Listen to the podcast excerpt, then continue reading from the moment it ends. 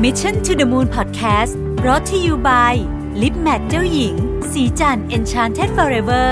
Matte Liquid Lip เนื้อเนียนนุ่ม เม็ดสีแน่น ให้เรียวปากสวยโดดเด่น ติดทนยาวนานตลอดวัน สวัสดีครับยินดีต้อนรับเข้าสู่ Mission to the Moon Podcast ตอนวันอังคารนะครับ Tuesday Case ตามที่ผมได้เล่าให้ฟังวันก่อนว่าเราจะจัดลักษณะของผังรายการใหม่ นะครับ ก็วันจันทร์ก็จะเป็นเรื่องของเทรนด์นะวันอังคารจะเป็นเรื่องของเคสต่างๆ ซึ่งอาจจะเป็นเคสเรื่องแบรนด์เคสเรื่องการบริหารองค์กรหรือว่าอย่างในตอนนี้เนี่ยเป็นเคสเรื่องของเมืองนะครับ คือเมืองเกียวโตนะฮะเผอิญว่าผมเนี่ยไปค้นชั้นหนังสือนะฮะแล้วไปเจอ Magazine B เล่มเก่าแล้วแหละนะฮะพูดถึงเรื่องเมืองเกียวโต แล้วก็ เออนึกได้ว่าเออยังไม่เคยเล่าเรื่องเมืองนี้กับความประทับใจที่ผมมีเลยนะฮะต้องบอกก่อนว่าอันนี้ไม่ใช่พอดแคสต์นำเที่ยวนะเพราะฉะนั้นคงจะไม่ได้พูดเรื่องของการท่องเที่ยวหรืออะไรเยอะ แต่ว่าผมอยากพูดถึงมุมมองของคนที่เคยไปนะครับ แล้วก็มีความทรงจำมีความประทับใจอะไรที่นี่บ้างนะฮะก่อนอื่นต้องบอกว่าเมืองเกียวโตเนี่ยเป็นที่ที่ผมไปวิ่งมาราธอนจบมาสองครั้งแล้ว ครั้งแรกคือมาราธอนแรกที่วิ่งเอง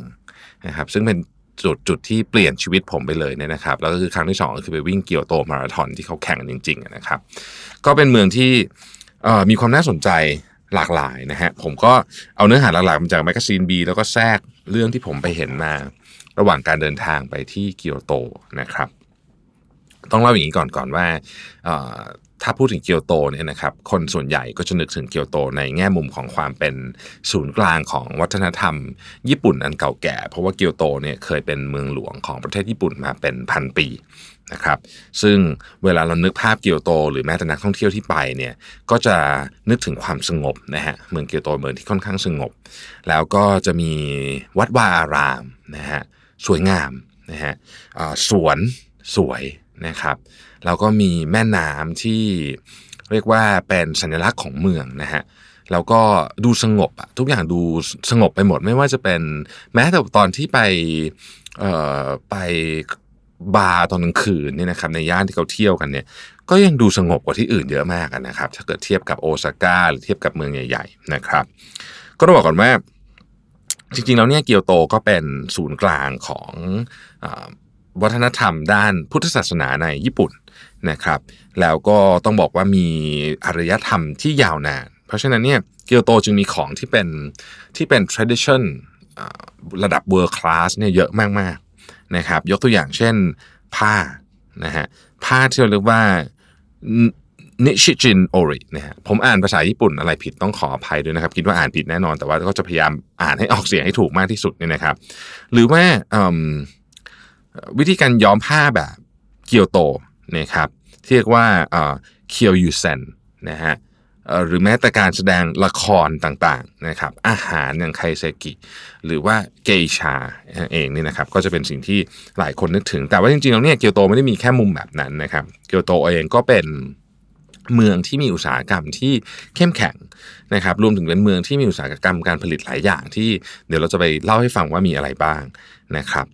วันนี้เราอยากจะพูดเน้นไปที่ 3 เรื่องนะคือประวัติศาสตร์ของเมืองนะครับ ตัวธุรกิจนะครับ แล้วก็คนแล้วก็ความเชื่อต่างๆ ของเมืองเกียวโตนะครับอาจจะไม่ได้พูดเรื่องท่องเที่ยวมากนักนะครับ แต่ว่าผมก็จะแทรกๆไปเท่าที่นึกออกแล้วกันนะฮะต้องบอกก่อนว่าถ้าหากว่าถามว่าเมืองไหนที่เป็นเมืองที่มีจิตวิญญาณของความเป็นญี่ปุ่นมากที่สุดเนี่ยเชื่อว่าคนญี่ปุ่นส่วนใหญ่ก็คงจะตอบว่าเกียวโตนะครับ แล้วก็ เมืองเกียวโตเนี่ยต้องบอกว่ามีประวัติศาสตร์ที่น่าสนใจนะฮะคือเริ่มต้นเนี่ยจะจากคนที่อพยพมาจากแหลมเกาหลีนะครับ Korean Peninsula เนี่ยนะฮะแล้วก็มาสร้างเมืองที่นี่นะครับตั้งแต่ปี 794 นะครับจักรพรรดิคันหมุนะฮะตัดสินใจย้ายเมืองจากนาราเนี่ยนะฮะเมืองหลวงเนี่ยมาที่นี่นะครับแล้วก็ออกแบบเมืองนี้นะฮะให้เป็นแบบ เหมือนกับเหมือนกับเมืองชางอันที่ที่จีนนะฮะคือถ้าเกิดเรามองดูเกียวโตนี่นะครับมองจากภาพบนเนี่ยนะฮะเกียวโตเนี่ยมีจากตะวันออกไปตะวันตกนะฮะมีความยาวเนี่ย 4.7 กิโลเมตร แล้วก็จากเหนือไปใต้เนี่ย 5.2 กิโลเมตรนะครับแล้วก็จะมีเป็นช่องสี่เหลี่ยม เหมือนกับตารางหมากรุกเลยนะฮะเหมือนอย่างนั้นเลยนะฮะแล้วก็ไอ้สตรัคเจอร์พวกนี้เนี่ย ก็แทบไม่ได้เปลี่ยนเลย จนถึงทุกวันนี้นะครับแล้วก็ต้องบอกว่าคำว่าเซนอะที่เราที่เราพูดพูดกันอยู่ทุกวันนี้จริงๆรากฐานของมันก็มาจากช่วงหนึ่งของเกียวโตนะครับ แล้วก็เราก็วัดเซนวัดแรกนะฮะในเกียวโตเนี่ยที่ชื่อว่าคินิจิเนี่ยก็เป็นเหมือนกับต้นแบบของของสถาปัตยกรรมที่เราชอบเห็นในเมืองนะครับ นอกเหนือจากนั้นเนี่ยนะครับ ยังยังมีเรื่องของวัฒนธรรมต่างๆ เช่นการแสดงที่ใช้หน้ากากนะฮะของญี่ปุ่นนะฮะหรือว่าการแสดงคาบุกินะครับอิคิบานะหรือว่าการจัดดอกไม้นะครับ อะไรพวกนี้เนี่ยก็เกิดขึ้นที่เมืองเกียวโตนะครับจะว่าไปแล้วเนี่ยเมืองเกียวโตเนี่ยเป็นเมืองที่ให้ความสำคัญกับเรื่องของศิลปวัฒนธรรมมากการสร้างของต่างๆนะฮะ จะถูกกำหนดด้วยกฎเกณฑ์ที่เข้มงวดมากๆนะฮะเข้มงวดมากๆคืออยู่ดีๆเนี่ยจะสร้างอะไรขึ้นมาเนี่ยเขาจะต้องไปดูว่ามันเข้ากับสิ่งแวดล้อมบริเวณนั้นไหมเข้ากับแม่น้ำหรือเปล่าเข้ากับตึกรามบ้านช่องต้นไม้นะครับ หรือแม้แต่สวนของเพื่อนบ้านนะฮะเ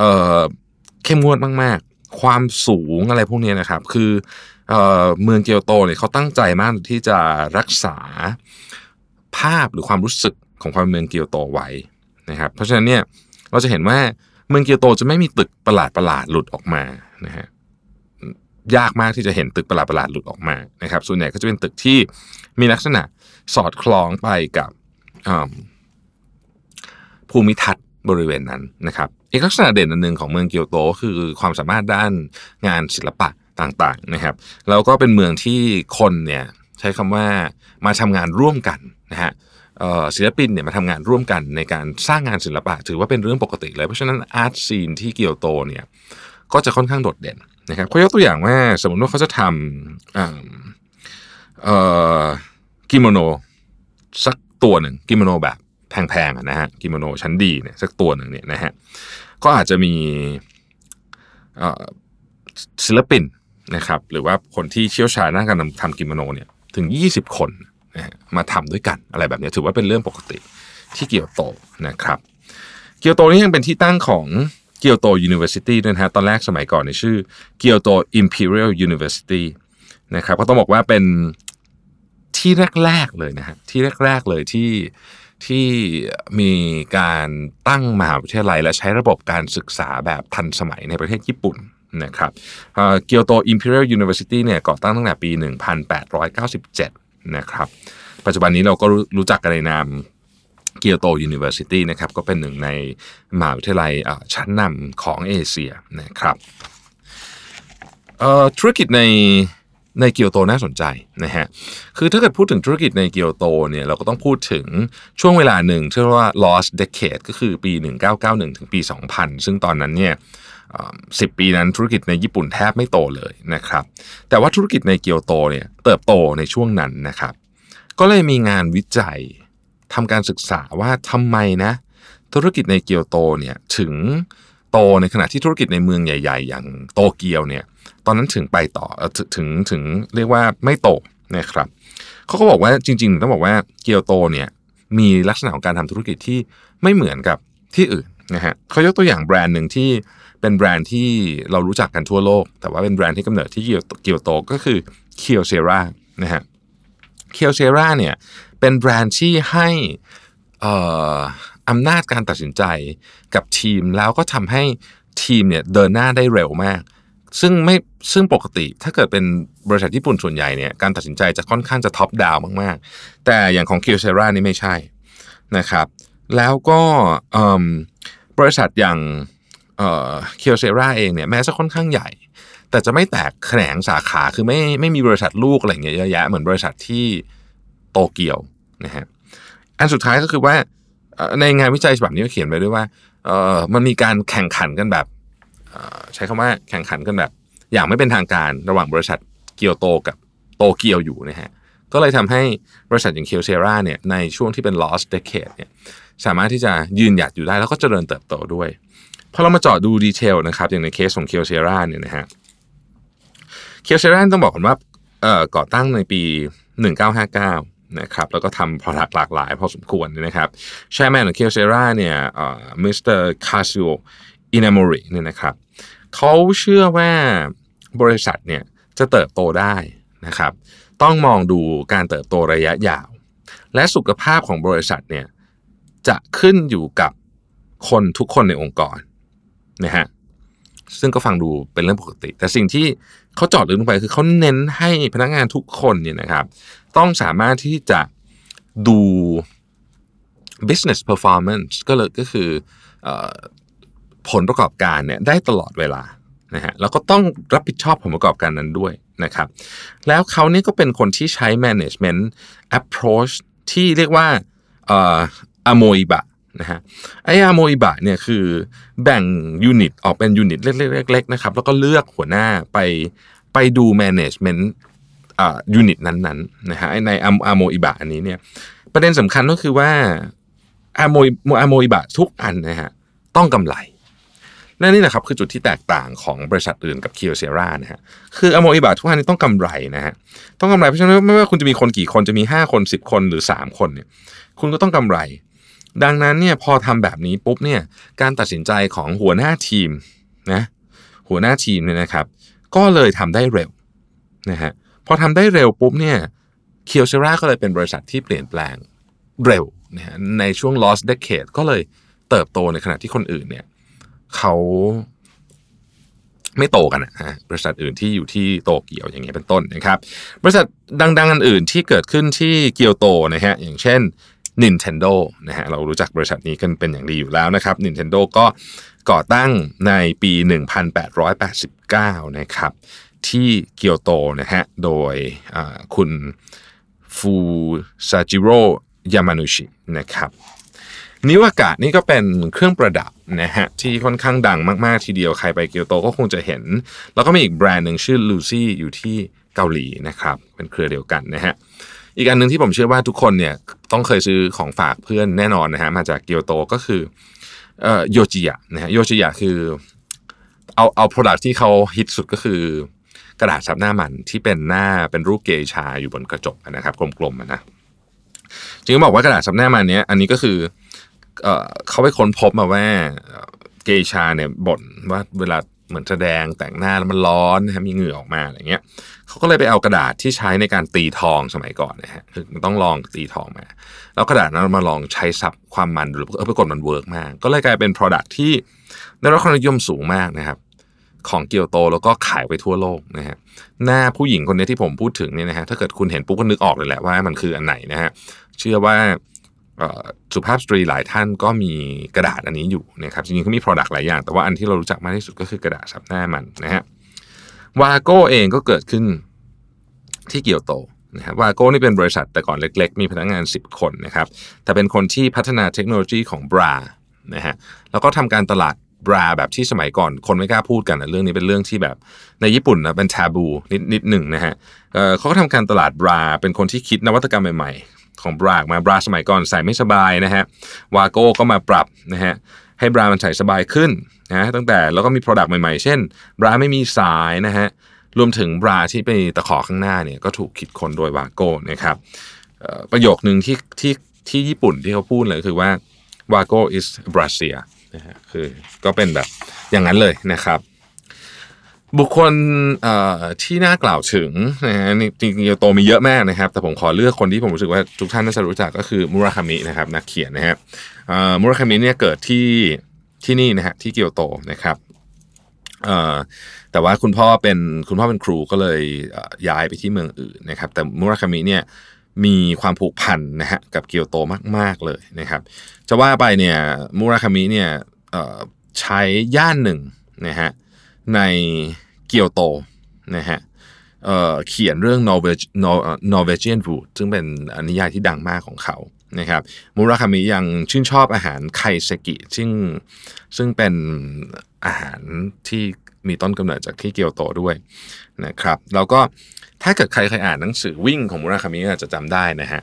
หนังสือวิ่งของมุราคามิเนี่ยบอกเลยว่า แม่น้ำคาโมเนี่ยนะครับเป็นที่ที่เขาชอบวิ่งมากที่สุด ผมเองได้มีโอกาสวิ่งบนเส้นทางนี้ด้วยตอนที่ไปวิ่งที่เกียวโตมาราธอนนะฮะได้ได้อ่านไปก่อน คือจริงๆมันมันก็เป็นทางวิ่งอันหนึ่งนะฮะแต่ว่าพอเรารู้ประวัติไปก่อนเนี่ยก็รู้สึกว่า เออมันมันเจ๋งดีนะฮะถ้าพูดถึงตัวเมืองบ้างแล้วกันนะฮะลองนึกภาพเปรียบเทียบกับเเมืองใหญ่ๆเมืองอื่นของญี่ปุ่นเนี่ยนะครับ เกียวโตถ้าเอาเฉพาะ เอาผมผมพูดถึงเกียวโตแบบเมโทรโพลิแทนนะคือเกียวโต แล้วก็ปริมณฑลนะครับก็มีคนประมาณ 2.5 ล้านคนนะครับมีบ้านเรือน 1.1 ล้านหลังนะครับพื้นที่เนี่ยประมาณสัก4 4,600 ตารางกิโลเมตรนะฮะ4,600 ตารางกิโลเมตรเนี่ยใหญ่ประมาณ 2 เท่าของโตเกียวและปริมณฑลของโตเกียวนะครับอะนะครับมาดูรายได้ประชากรบ้างนะครับ รายได้ประชากรของ เกียวโตเนี่ยถือว่าค่อนข้างสูงถ้าเปรียบเทียบกับทางประเทศนะครับ สูงกว่าอยู่ราวๆสัก 30%เลยทีเดียวนะครับในขณะที่ค่าใช้จ่ายเนี่ยใกล้เคียงกันนะนะฮะค่าใช้จ่ายใกล้เคียงกับคนทั่วประเทศญี่ปุ่นนะครับเพราะฉะนั้นถือว่าคนเกียวโตเนี่ยต้องเป็นคนที่ฐานะค่อนข้างดีนะฮะ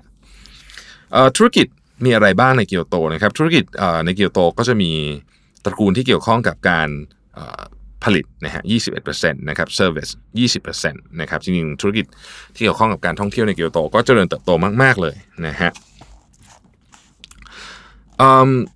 อะไรที่เป็นสัญสัญลักษณ์ของเมืองเกียวโตเมืองเกียวโตเนี่ยมียูเนสโก World Heritage Site เนี่ยนะครับถึง 17 แห่งด้วยกันนะครับมีวัด 3,087 วัดนะฮะแล้วก็เกียวโตต้องบอกว่าเวลาพูดถึง ถ้าให้คนญี่ปุ่นพูดถึงว่าเออที่ไหนเนี่ยเป็นที่ที่เขารู้สึกว่าเขาชอบอยากไปมากที่สุดนะฮะแบรนด์แบรนด์ research institute ก็ไปทำมานะครับ บอกว่า attractiveness นะถ้าพูดถึง attractiveness เนี่ย attractiveness เนี่ยฮอกไกโดมาที่หนึ่งนะฮะเกียวโตมาที่สองนะครับเอ่อแล้วบริเวณไหนที่คนรู้สึกว่า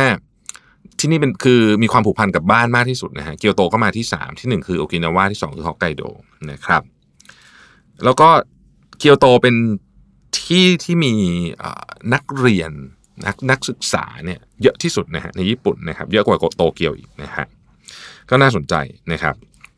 อีกอันนึงที่น่าสนใจมากเลยก็คือว่าเกียวโตเนี่ยเป็นที่ที่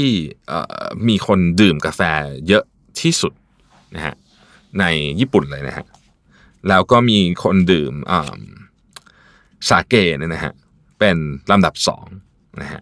เอาขอไปครับ ผลิตสาเกนะฮะผลิตสาเกเป็นอันดับสองนะครับเกียวโตยังเป็นที่ที่มีคนทานขนมปังเยอะมากด้วยนะฮะที่สุดเป็นอันดับหนึ่งเหมือนกันนะครับก็มีตัวเลขที่น่าสนใจพวกนี้นะฮะลองหาอ่านใน Magazine B ได้ มันมี detail เยอะมากนะครับเกียวโตยังเป็นที่ที่มี coffee culture ที่เข้มข้นด้วยนะครับมีตั้งแต่กาแฟดริปนะฮะไปจนถึงกาแฟสมัยใหม่นะครับแล้วก็มีของที่ ต้องใช้คำว่า blend ระหว่างความเก่าความใหม่เนี่ยในเมืองเกียวโตเยอะมากๆนะฮะในใน list นี้เขาก็จะพูดถึงร้านกาแฟมากมายนะฮะที่ที่ที่เก๋ๆในเกียวโต แต่ผมคิดว่าที่ที่ผมชอบสิ่งที่ผมชอบมากที่สุดในเกียวโตก็คืออาหารนะครับเมืองเกียวโตเนี่ยเป็นเมืองที่มีร้านมิชลินเยอะมากนะฮะแล้วก็มีร้านที่ไม่ยอมเอามิชลินก็เยอะเหมือนกันนะฮะมีร้านหนึ่งผมไปโอ้โหเป็นร้านไคเซกิอร่อยมากเขาไม่เอามิชลินเขาบอกคนเยอะได้มิชลินแล้วคนเยอะนะฮะก็ เวลาพูดถึงคำว่าไคเซกิเนี่ยจริงๆก็คืออาหารที่เป็นอาหารที่ทำจากของธรรมชาติตรงฤดูกาลแต่ถูกทำอย่างประณีตมากๆ ผมเคยไปกินร้านหนึ่งเขาบอกว่าเขาไม่ปรุงด้วยอะไรเลยนะครับนอกจากเกลืออย่างเดียวอะไรอย่างเงี้ยนี่คือลักษณะของเชฟไคเซกินะคือดึงศักยภาพของตัววัตถุดิบออกมาอย่างเต็มที่แล้วก็ทำอะไรที่มันต้องใช้คำว่าแบบ ต้องใช้แรงงานทำเยอะมากจนกว่าจะได้ของเล็ก ๆ อันนี้ออกมาครับ เพื่อให้คุณ appreciate มันนะฮะยกตัวอย่างเช่น คุณอาจจะพบอาหารจานหนึ่งซึ่งดูธรรมดามาก แต่ว่ามันอาจจะต้องถูกเคี่ยวมาเป็นเวลา 3 วันแล้ว หรืออะไรแบบนี้เป็นต้นนะครับ หรือว่าคุณอาจจะเจอกับองุ่น 2 ลูกที่แบบถูกคัดออกมาจาก 100 ลูกที่เป็นองุ่นสองลูกที่ดีที่สุดอันนี้ผมยกตัวอย่างเฉยนะ แต่ว่ามันเป็นอารมณ์ประมาณอย่างเงี้ยครับน่าจะพอนึกออกเนะคือทุกอย่างมันทำแบบสุดฝีมืออะนะเอาแบบ เอาหัวใจใส่เข้าไปทำเลยนะนี่ก็คือหัวใจของการของการทำอาหารแบบไคเซกิไม่ใช่แค่อร่อยอย่างเดียว แต่ว่าต้องสวยด้วยนะครับการเสิร์ฟไคเซกิเขาจะมีพิธีกรรมอะไรต่างๆ มากมายนะฮะแล้วก็เหมือนร้านซูชิชั้นดี ร้านไคเซกิเนี่ยเขาจะขอออไม่ให้คุณฉีดน้ำหอมไปนะฮะอะไรแบบนี้คือเพื่อไม่ให้ไปรบกวนกับกลิ่นที่ที่เขาเตรียมไว้นะครับ เพื่อจะ ได้คุณได้ริมรสรสชาติอาหารได้อย่างดีที่สุดนะครับ นอกจากนั้นเนี่ยก็ยังมีพวกตระกูลการชงชานะครับทีเซ r ร m มนีนะฮะหรือว่าการไปดูเรื่องของการจัดดอกไม้นะครับตลาดในเกียวโตก็มีหลายอันนะฮะแต่ผมขออนุญาตไม่พูดถึงท่องเที่ยวเยอะแล้วกันนะอย่างอย่างอย่างที่บอกนะฮะสิ่งที่น่าสนใจเกี่ยวกับเกียวโตก็คือว่าโรงแรมนะโรงแรมในเกียวโตเนี่ยคุณจะไปโรงแรม Four Season หรือจะไปโรงแรมอะไรก็แล้วแต่เนี่ยนะครับ จะมีความเป็นเกียวโตมากๆ คือจะมีความเป็นญี่ปุ่นแบบสุดๆไปเลยแบบว่า แบบชนิดที่เราไม่เห็นที่อื่นเนี่ยหรือแม้แต่ร้านค้าอย่างร้านอิเซมิยาเกะที่เกียวโตนี่นะฮะอยากให้ไปนะ ถ้าใครได้ไปเกียวโตอยากให้ไปอิเซมิยาเกะร้านนี้เรานึกภาพร้านอิเซมิยาเกะที่อื่น ที่โตเกียวที่มันจะดูแบบ สีสัน flashy มากๆใช่ไหมครับ แต่ที่เกียวโตเนี่ยผมไม่รู้มีที่อื่นที่เป็นแบบนี้หรือเปล่าแต่ที่เกียวโตเนี่ยเป็นที่ที่แบบร้าน Issey Miyake เนี่ยหน้าตาแบบแปลกมาก นะฮะหรือแม้แต่ร้าน Aesop เอง Aesop ที่เป็นแบรนด์ของออสเตรเลียเนี่ยนะฮะร้านร้าน Aesop เองก็ก็หน้าตาแปลกมากฮะที่เกียวโตนะฮะอยากให้ไปดูคือมันมันมีความ blend ที่น่าสนใจมาก แล้วก็ได้ข่าวว่าล่าสุด Starbucks เปิดที่เกียวโตก็ก็แปลกเหมือนกัน ร้านขายกล้องอย่าง Leica เองนะฮะต้องไปดูคือลองไปเซิร์ช Google แล้วเซิร์ชคำว่าไลกาสตอร์เกียวโต แล้วคุณจะงงมากว่าแบบเฮ้ยมันมีร้าน Leica หน้าตาแบบนี้ด้วยเหรอนะฮะนี่คือความเจ๋งของเมืองที่เขาสามารถ คงสัญลักษณ์หรือลักษณะที่ดีๆ แล้วก็ blend in ไปกับไปกับของสมัยใหม่ได้นะครับ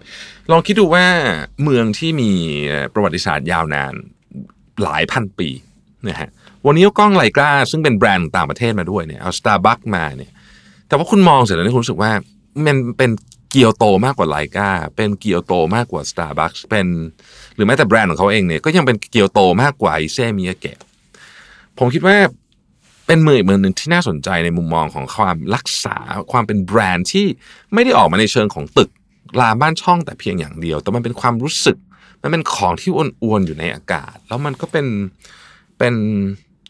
เป็นของที่ออกมาในในความละเอียดอ่อนละเมียดมากๆมากกว่ามาตรฐานของความละเอียดอ่อนของคนญี่ปุ่นทั่วไปซะอีกนะครับ ก็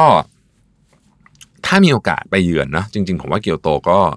ไปไม่ได้ไกลจากโอซาก้านักนะครับ บินไปลงโอซาก้าแล้วก็ไปเนี่ยนะฮะถ้าเกิดเป็นสายนักวิ่งเนี่ยนะฮะเกียวโตมาราธอนเนี่ยเป็นหนึ่งในสนามที่ดีนะฮะได้ไปวิ่งในรูทเดียวกับที่มุราคามิชอบซ้อมวิ่งอยู่ด้วยเนี่ยผมว่าโอ้โหเจ๋งมากเลยนะครับ แล้วก็สวยงามนะครับ ช่วงแข่งขันเกียวโตมาราธอนเนี่ยก็เป็นช่วงที่อากาศเย็นนิดหน่อย แต่ก็ไม่ได้ถือว่าโหดร้ายมาก เข้าเข้าใจว่าจะไม่ผิดก็คือปลายกุมภานะครับ ก็ถ้ามีโอกาส อยากให้ไปเยี่ยมเยียนเกียวโต แล้วคุณจะเห็นว่าคำว่าแบรนด์เกียวโตเนี่ยมันสะท้อนออกมาในแนวคิดของคนที่ทำเมืองเก่งๆเนี่ยได้ยังไงบ้าง ขอบคุณที่ติดตาม Mission to the Moon Podcast ในตอน Tuesday Case นะครับ แล้วเราพบกันใหม่ สวัสดีครับ Mission to the Moon Podcast Presented by Lip Matte เจ้าหญิง สีจัน Enchanted Forever Matte Liquid Lip